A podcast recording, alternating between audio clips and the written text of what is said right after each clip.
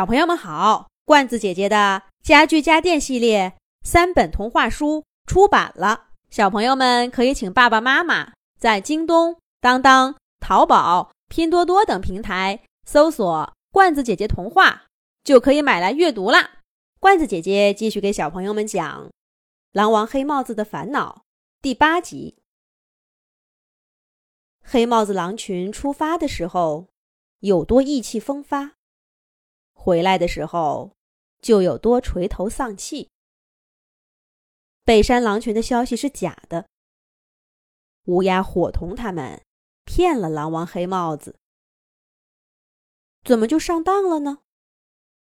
那只乌鸦的确不认识，可是他拿着羽毛剑呢。多年以前，当黑帽子还是一只小狼的时候。爸爸不肯让他出门打猎。我不会拖后腿的，您为什么不相信我？像所有的孩子一样，黑帽子根本就听不进去爸爸半句话。而爸爸一次又一次的拒绝，让他感到被羞辱了。他长大了，每次第一个吃肉，总觉得别的狼。在愤愤不平的看着他，好像他占了什么便宜似的。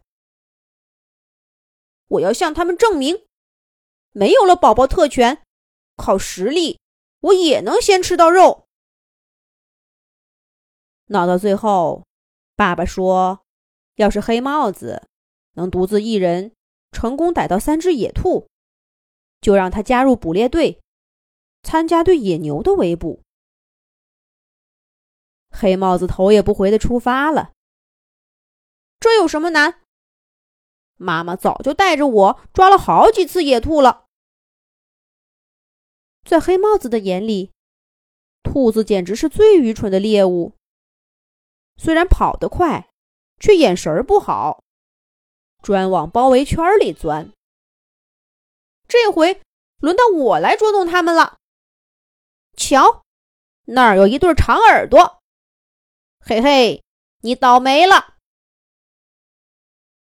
可是等真自己追上兔子，黑帽子却发现它们变成了另一种动物。它怎么能跳那么高，跑那么快？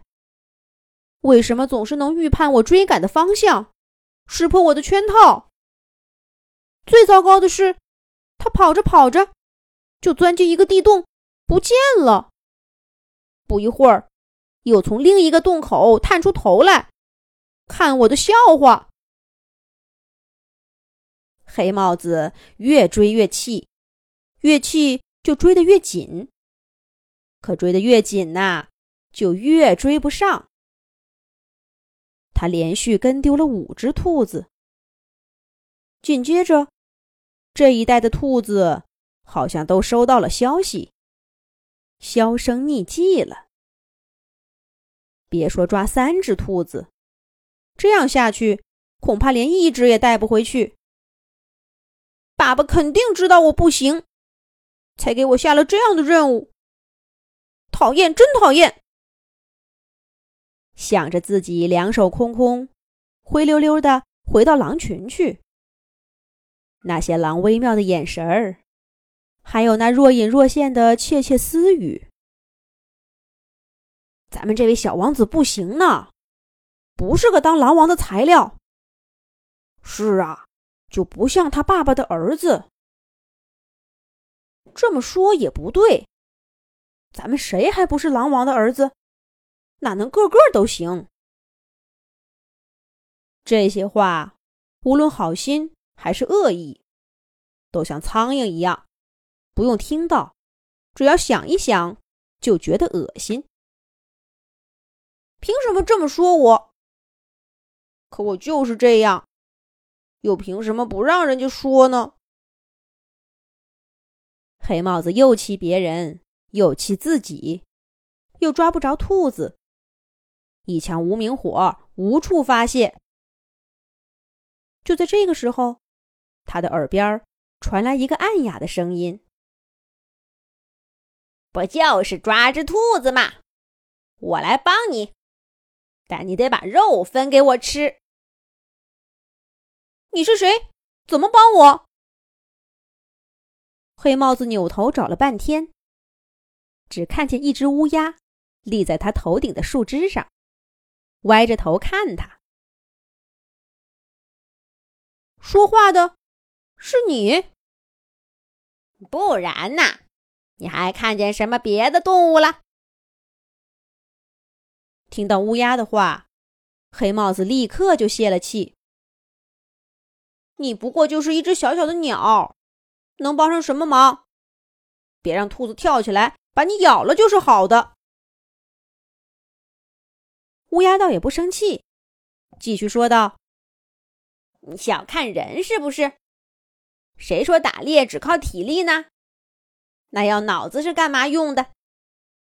这抓兔子。”最大的问题就是这些家伙的洞穴多，跑着跑着就钻地洞，白追了。